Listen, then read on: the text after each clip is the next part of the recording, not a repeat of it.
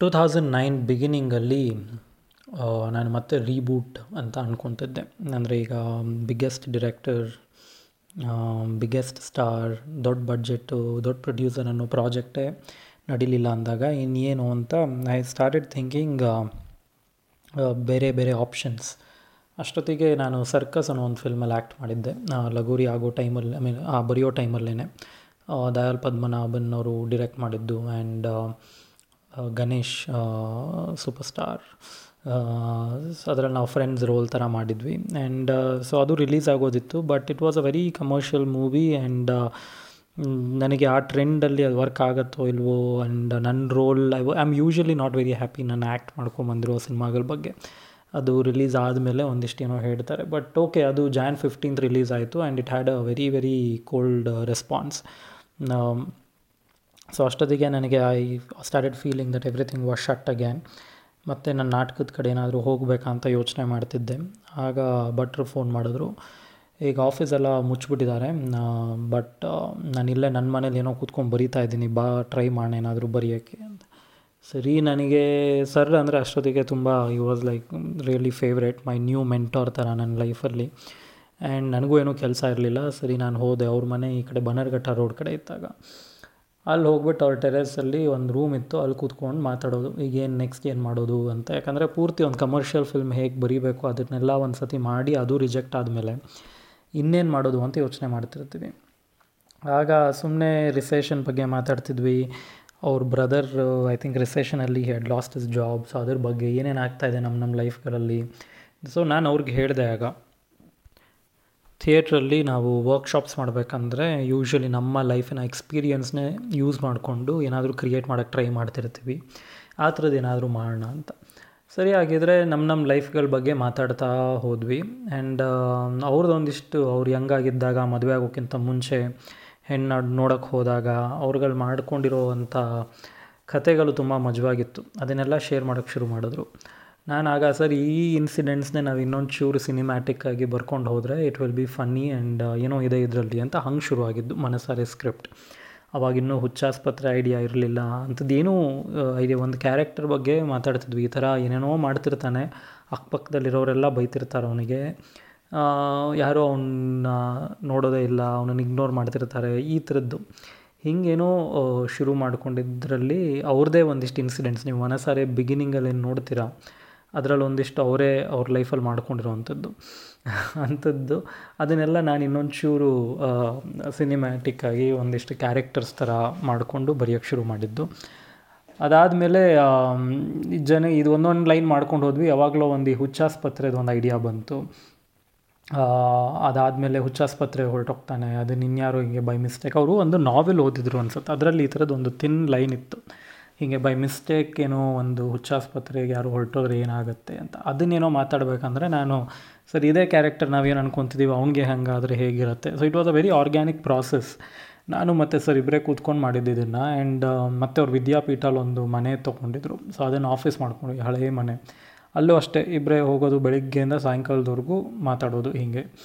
ಇದನ್ನು ಮಾಡ್ತಾ ಮಾಡ್ತಾ ನಿಧಾನಕ್ಕೆ ಮನಸ್ಸರೆಯದು ಫ್ಲೆಶ್ ಔಟ್ ಆಗ್ತಾ ಬಂತು. ಅವ್ರು ಹೋಗಿ ರಾಕ್ ಲೈನಿಗೆ ಇನ್ಫಾರ್ಮ್ ಮಾಡಿದಾಗ ಇದನ್ನು ಮಾಡ್ತೀವಿ ಇನ್ಸ್ಟೆಡ್ ಆಫ್ ಲಗೋರಿನೇ ಮತ್ತು ಲೋ ಬಡ್ಜೆಟ್ ಅಂತೆಲ್ಲ ಮಾಡ್ಕೊಳ್ಳೋ ಬದಲು. Then Rockline was very happy so ಹೊಸೊಬ್ಬರ ಜೊತೆ ಮಾಡೋದು ಅಂತ ಆಯಿತು ನಿಧಾನಕ್ಕೆ ಒಬ್ಬರೊಬ್ಬರೇ ಟೀಮಿಗೆ ಆ್ಯಡ್ ಹಾಕಕ್ಕೆ ಶುರು ಆದರು ಆ್ಯಂಡ್ ಐ ಥಿಂಕ್ ಆಂದ್ರಿತಾ ಆಗ she had just started acting in Jungli and ಒಂದು ತುಂಬ ಇಂಟ್ರೆಸ್ಟಿಂಗ್ ಮೋಸ್ಟ್ಲಿ ನಾನು ಒಬ್ಬನೇ ಆ ಡಿಫ್ರೆನ್ಸ್ ಆ ಟ್ರಾನ್ಸ್ಫಾರ್ಮೇಷನ್ ನೋಡಿದ್ದು. ಏನು ಅಂದರೆ ಅಲ್ಲಿವರೆಗೂ ಟೂ ತೌಸಂಡ್ ನೈನ್ವರೆಗೂ ಯೋಗರಾಜ್ ಭಟ್ರು ಬರಿತಿದ್ದಂಥ ಲಿರಿಕ್ ಎಲ್ಲನೂ it was very poetic and ತುಂಬ ಡೀಪ್ ಕನ್ನಡ ಸಾಹಿತ್ಯ ಹಾಗೆ ಬರಿತಾಯಿದ್ರು ನೀವೇ ನೋಡಿರ್ಬೋದು ಮುಂಗಾರು ಮಳೆಲಾಗಲಿ, ಗಾಳಿಪಟೆಯಲ್ಲಿ ಕವಿತೆ ಕವಿತೆ ಬರೆದಿರೋ ರೀತಿ.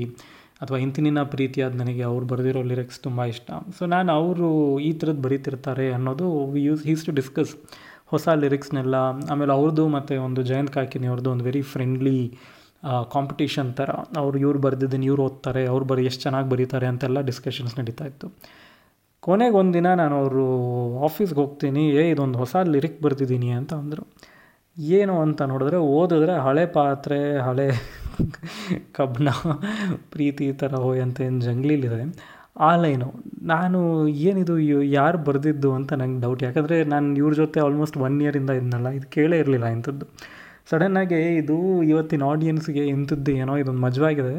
ಅವ್ರು ರೂಮಲ್ಲಿ ಕೂತಿದ್ರಂತೆ, ಆಗ ರೋಡಲ್ಲಿ ಒಬ್ಬ ಹಳೆ ಪಾತ್ರೆ ಅಂತ ಏನೋ ಕೂಕ್ಕೊಂಡು ಹೋಗ್ತಿದ್ದ ಈ ಪಾತ್ರೆ, ಈ ಏನಂತಾರೆ ಅಂಗಡಿಯವ್ರನ್ನ ಗುಜರಿ ಅಂಗಡಿಯವನು ಅದನ್ನೇ ಇಟ್ಕೊಂಡು ಹಳೆ ಪಾತ್ರೆ, ಹಳೆ ಇದ್ರ ಥರ ಹೋಯ್ ಅಂತ ಬರೆದ್ರು. ಫುಲ್ ಎಕ್ಸೈಟ್ಮೆಂಟ್ ಅದಾದಮೇಲೆ ಸ್ಕ್ರಿಪ್ಟ್ ವರ್ಕ್ ಒಂದು ಎರಡು ವಾರ ನಿಂತೋಯ್ತು. ಯಾಕಂದರೆ ಮಾತಂದರೆ ನಾನು ಸ್ಕ್ರಿಪ್ಟ್ ಮಾತಾಡೋಕೆ ಹೋದರೆ ಇವರು ಬರೀ ಲಿರಿಕ್ ಬಗ್ಗೆನೇ. ಸೊ ಅದೇ ಜಂಗ್ಲಿನಲ್ಲಿ ತುಂಬ ದೊಡ್ಡ ಹಿಟ್ ಆದಂಥ ಹಾಡುಗಳು ಅಂತ ಆಯಿತು.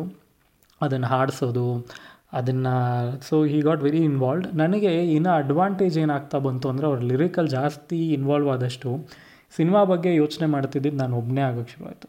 ಸೊ ನಾನು ಎಷ್ಟೋ ಸತಿ ಅದೇನೊಂದು ರಫ್ ಕ್ಯಾರೆಕ್ಟರೈಸೇಷನ್ ಇತ್ತು ಅಥವಾ ಒಂದು ಸ್ಟೋರಿ ಲೈನ್ ಇತ್ತು, ಅದನ್ನು ನಾನು ಜಾಸ್ತಿ ಇದು ಮಾಡ್ಕೊಳ್ಳೋಕೆ ಶುರು ಮಾಡಿದೆ. ಟ್ರಿಮ್ ಮಾಡೋದು ಅಥವಾ ಡೆವಲಪ್ ಮಾಡೋದು, ಸಣ್ಣ ಸಣ್ಣ ಡೀಟೇಲಿಂಗ್ ಮಾಡ್ಕೊಳ್ಳೋದು. ಆ ಥರದ್ದು ಒಂದಿಷ್ಟು ಸೀನ್ಗಳಿದೆ ಸಿನಿಮಾನಲ್ಲಿ ವಿಚ್ ನಾನು ಬರ್ಕೊಂಡು ಬಂದು ಅವ್ರಿಗೆ ಹೇಳ್ಬೇಕಂದ್ರೆ, ಓಕೆ, ಇದು ಚೆನ್ನಾಗಿದೆ ಇದನ್ನ ಇಟ್ಕೊಳ್ಳೋಣ ಇದು ಚೆನ್ನಾಗಿಲ್ಲ ಅಂತ ಹೇಳ್ತಾ ಇದ್ದಿದ್ದು. ತುಂಬ ಇಂಟ್ರೆಸ್ಟಿಂಗ್ ಕ್ಯಾರೆಕ್ಟರ್ಸ್ ಅಂತ ಹುಡುಕ್ತಾ ಇದ್ದಿದ್ರಲ್ಲಿ ನನಗೆ ಬಟ್ಟೆ ಬೇಡ ಅಂತ ಮಿತ್ರ ಏನು ಆ್ಯಕ್ಟ್ ಮಾಡಿದ್ದಾರೆ. ತುಂಬ ಮಜವಾದಿದ್ದು ಕ್ಯಾರೆಕ್ಟರ್ ಅದವರು ಈ ಬನ್ನರ್ಘಟ್ಟ ರೋಡ್ ಮನೆಯಿಂದ ವಿದ್ಯಾಪೀಠ ಸರ್ಕಲ್ ಇದ್ದ ಆಫೀಸಿಗೆ ಬರಬೇಕಂದ್ರೆ ಅವ್ರ ದಾರಿಯಲ್ಲಿ ಒಬ್ಬನ್ನ ನೋಡಿದ್ರಂತೆ. ಈ ಥರ ಬಟ್ಟೆ ಹಾಕೊಳ್ಳದೆ ಪೈಪ್ ಇಟ್ಕೊಂಡು ನಡ್ಕೊಂಡು ಹೋಗ್ತಿದ್ದ ಅಂತ. ಸೊ ಹೀಗೆ ಅವ್ರು ಬರೀ ರೋಡಲ್ಲಿ ಒಬ್ಬನ್ನ ನೋಡ್ಕೊಂಡು ಬಂದಿದ್ರು. ಬಂದು ನಾನು ಆಲ್ರೆಡಿ ಆಫೀಸ್ ರೀಚ್ ಆಗಿದ್ದೆ ಇಬ್ಬರೇ ಕೂರ್ತಾ ಇದ್ದಿದ್ದು ಆಫೀಸಲ್ಲಿ ಸೊ ಕೂತ್ಕೊಂಡು ಹಿಂಗೆ ರೋಡಲ್ಲಿ ಒಬ್ಬನ ನೋಡಿದೆ, ಅವ್ನು ಏನಿರ್ಬೋದು ಅವ್ನ ಲೈಫ್ ಅಂತ ಯೋಚನೆ ಮಾಡಬೇಕಂದ್ರೆ ಈ ಥರ ಮಿತ್ರಂದು ಬಟ್ಟೆ ಬೇಡ ಅನ್ನೋ ಕ್ಯಾರೆಕ್ಟರ್ ಬಂದಿದ್ದು ತುಂಬ ಮಜವಾದ ಕ್ಯಾರೆಕ್ಟರ್ ನನಗೆ ತುಂಬ ಇಷ್ಟ ಅದು. ಅದರಲ್ಲಿ ಅವನು ಫ್ಯಾ ಗಾರ್ಮೆಂಟ್ ಫ್ಯಾಕ್ಟ್ರಿ ಓನರು ಬೆಂಕಿ ಬಿದ್ದೋಗಿರುತ್ತೆ ಫ್ಯಾಕ್ಟ್ರಿಗೆ ಸೊ ಅವನದೆಲ್ಲ ಸುಟ್ಟೋಗಿ ಹುಚ್ಚ ಆಗೋಗಿರ್ತಾನೆ. ಸೊ ಅವನು ಯಾವಾಗಲೂ ಟೀ ಶರ್ಟ್ ಎಲ್ಲ ಏನೂ ಹಾಕ್ಕೊಳ್ದೆ ಬರೀ ಚಡ್ಡಿ ಹಾಕ್ಕೊಂಡು ಓಡಾಡ್ತಿರ್ತಾನೆ. ಆಮೇಲೆ ನಂದು ಡಾಲರ್ ಕ್ಯಾರೆಕ್ಟರ್ ಅಂತ ಏನು ಬಂದಿದ್ದು, ಅದು ರಿಸೆಷನಿಂದ ಸೊ ನಾವು ಎಲ್ಲ ಥರ ಸೆಗ್ಮೆಂಟ್ ರಿಸೆಷನ್ ಯಾರ್ಯಾರಿಗೆ ಅಫೆಕ್ಟ್ ಆಗಿರುತ್ತೋ ಅವ್ರನ್ನೆಲ್ಲರೂ ಟಚ್ ಮಾಡೋಣ ಈ ಫಿಲ್ಮಲ್ಲಿ ಅನ್ನೋ ಥರದ್ದು ಹಾಗೆ ಶುರುವಾಗಿದೆ ಅದು ನಮ್ಮ ಲಗೋರಿದೇನು ಡಿಸಾಸ್ಟ್ರಸ್ ಎಂಡ್ ಆಯಿತು ಅದರಿಂದ. ಆ್ಯಂಡ್ ಸೊ ಡಾಲರ್ ಬಂದು ಈ ಯು ಎಸ್ ಅಲ್ಲಿ ಇಂಜಿನಿಯರ್ ಇದ್ದವನು ಕೆಲಸ ಕಳ್ಕೊಂಡು ಹುಚ್ಚಾಗ್ಬಿಟ್ಟಿರ್ತಾನೆ ಅವನು ಯು ಎ ಅಂದರೆ ಅದರಲ್ಲಿ ನಾವು ಒಂಚೂರು ಈ ಯು ಎಸ್ ಅಲ್ಲೇ ಕೆಲಸ ಮಾಡಬೇಕು ಅನ್ನೋ ಹುಚ್ಚಲ್ಲಿ ಅಲ್ಲೇ ಹೋಗಿ ಕೆಲಸ ಮಾಡ್ತಿರ್ತಾರಲ್ಲ ಇಲ್ಲಿರೋದನ್ನೆಲ್ಲ ಬಿಟ್ಟು ಅಂಥವನು ವಾಪಸ್ ಬಂದರೆ ಏನಾಗುತ್ತೆ ಅಂತ. ಅದರಲ್ಲಿ ಐ ಥಿಂಕ್ ಇವತ್ತವರೆಗೂ ತುಂಬ ಜನ ಜ್ಞಾಪಕ ಇಟ್ಕೊಂಡಿರೋದು ಹಣ್ಣು ತೊಳೆಯೋ ಮಷೀನ್. ಅದು ನನ್ನ ಇನ್ವೆನ್ಷನ್ ಅಲ್ಲ, ಅದನ್ನು ಭಟ್ರೆ ಅವರು ಕಾಲೇಜಲ್ಲಿದ್ದಾಗಲೂ ಏನೋ ನಿಜವಾಗ್ಲೂ ಯೋಚನೆ ಮಾಡಿದ್ರಂತೆ. ಈ ಥರದ್ದೊಂದು ಮಷೀನ್ ಮಾಡಿದ್ರೆ ಚೆನ್ನಾಗಿರುತ್ತಲ್ವಾ ಅಂತ. ಅಥವಾ ಅವರು ಅನ್ನಂಗೆ ಮಕ್ಕಳಾದಾಗಲೂ ಏನೋ. ಆವಾಗ ಅದನ್ನೆಲ್ಲ ಹಂಚ್ಕೊಂಡಿದ್ದಾಗ ನಾವು ಇದನ್ನೇ ಒಂದು ಕ್ಯಾರೆಕ್ಟ್ರಿಗೆ ಅಸೈನ್ ಮಾಡೋಣ ಅಂತ ಮಾಡಿದ್ದು ಅದು ನನ್ನ ಕ್ಯಾರೆಕ್ಟ್ರಿಗೆ ಬಂತು. ಡಾಲರ್ ಅಂತ ಹೆಸರಿಟ್ಟಿದ್ದವರು. ಆಮೇಲೆ ಅದರಲ್ಲಿ ಆ್ಯಕ್ಟ್ ಮಾಡ್ತಾ ಮಾಡ್ತಾ ನಾನು ಒಂದೊಂದು ಸೀನಲ್ಲಿ ಒಂದೊಂದು ಗೆಟಪ್ ಮಾಡಿದ್ರೆ ಇವನು ಹೆಂಗಿರುತ್ತೆ ಅಂತ ಡೆವಲಪ್ ಮಾಡ್ತಾ ಹೋದೆ. ಆಮೇಲೆ, ಆ ಕೊನೆಗೆ ಅವರು ಮತ್ತು ಸತ್ಯ ಹೆಗ್ಡೆ ಲೊಕೇಶನ್ ನೋಡೋಕ್ಕೆ ಅಂತ ಒಂದು ಮೂರು ನಾಲ್ಕು ದಿನ ಹೊರಟೋಗಿದ್ರು. ನಾನು ಯಾವುದೋ ಒಂದು ರೀಸನಿಗೆ ಸ್ಕಿಪ್ ಆದೆ. ಈಗ ನನಗೆ ಅಷ್ಟು ಜ್ಞಾಪಕ ಇಲ್ಲ. ಮೋಸ್ಟ್ಲಿ ಅವರು, ಅವ್ರ ಜೊತೆ ಗಾಡೀಲಿ ಹೋದರೆ ಸಿಗ್ರೆಟ್ ಸೇರ್ತಾರೆ ಇವರು. ನಂಗೆ ಗಾಡೀಲಿ ತುಂಬ, ನನಗೆ ನಾನು ಸಿಗ್ರೆಟ್ ಸೇದಲ್ಲ ಸೊ ಕಷ್ಟ ಆಗತ್ತೆ ಅಂತ ಹೋಗಲಿಲ್ಲ ಅನಿಸುತ್ತೆ. ಈಗ ಜ್ಞಾಪಿಸ್ಕೊಂಡ್ರೆ. ಬಟ್ ಏನೋ ಈ ಥರದ್ದು ಒಂದು ಸಣ್ಣ ರೀಸನಿಗೆ ಹೋಗಲಿಲ್ಲ ನಾನು. ಬಟ್ ಅವ್ರ ಲೊಕೇಶನ್ ನೋಡ್ಕೊಂಬಿರೋ ಟೈಮಲ್ಲಿ ನಾನು ಇದೊಂದು ಸೀನ್ ಡೆವಲಪ್ ಮಾಡ್ಕೊಂಡೆ. ಐ ವಾಸ್ ವೆರಿ ಹ್ಯಾಪಿ ಯಾಕಂದರೆ ಅದು ಕೊನೆಗೆ ಸಿನಿಮಾನಲ್ಲೂ ಬಂತು.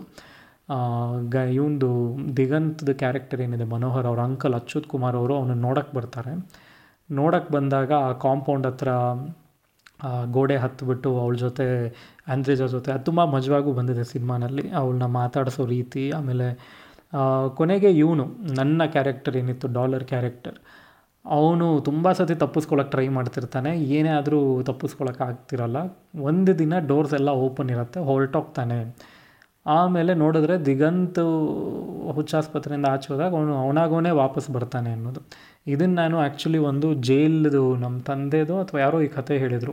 ಹೀಗೆ ಲಾಲ್ಬಾಗಿಗೆ ಏನೋ ಎಲ್ಲ ಜೈಲಲ್ಲಿರೋರ್ನೆಲ್ಲ ಕರ್ಕೊಂಡು ಹೋಗಿದ್ರಂತೆ ಒಂದು ಸಲ ಅದರಲ್ಲಿ ಅವ್ರನ್ನೆಲ್ಲ ಒಂದು ರೌಂಡ್ ಓಡಿಸಿ ವಾಪಸ್ ಪರಪ್ಪನಗರ ಜೈಲಿಗೆ ಕರ್ಕೊಂಡು ಹೋಗ್ಬೇಕಂದ್ರೆ ಬೈ ಮಿಸ್ಟೇಕ್ ಒಬ್ಬನ್ನ miss ಮಾಡ್ಕೊಂಡ್ಬಿಟ್ಟಿದ್ರಂತೆ.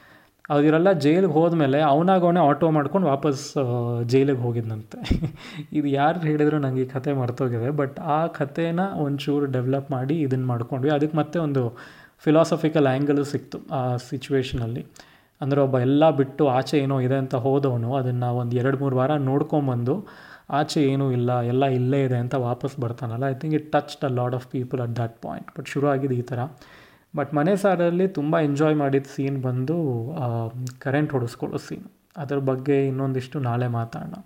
Thank you good night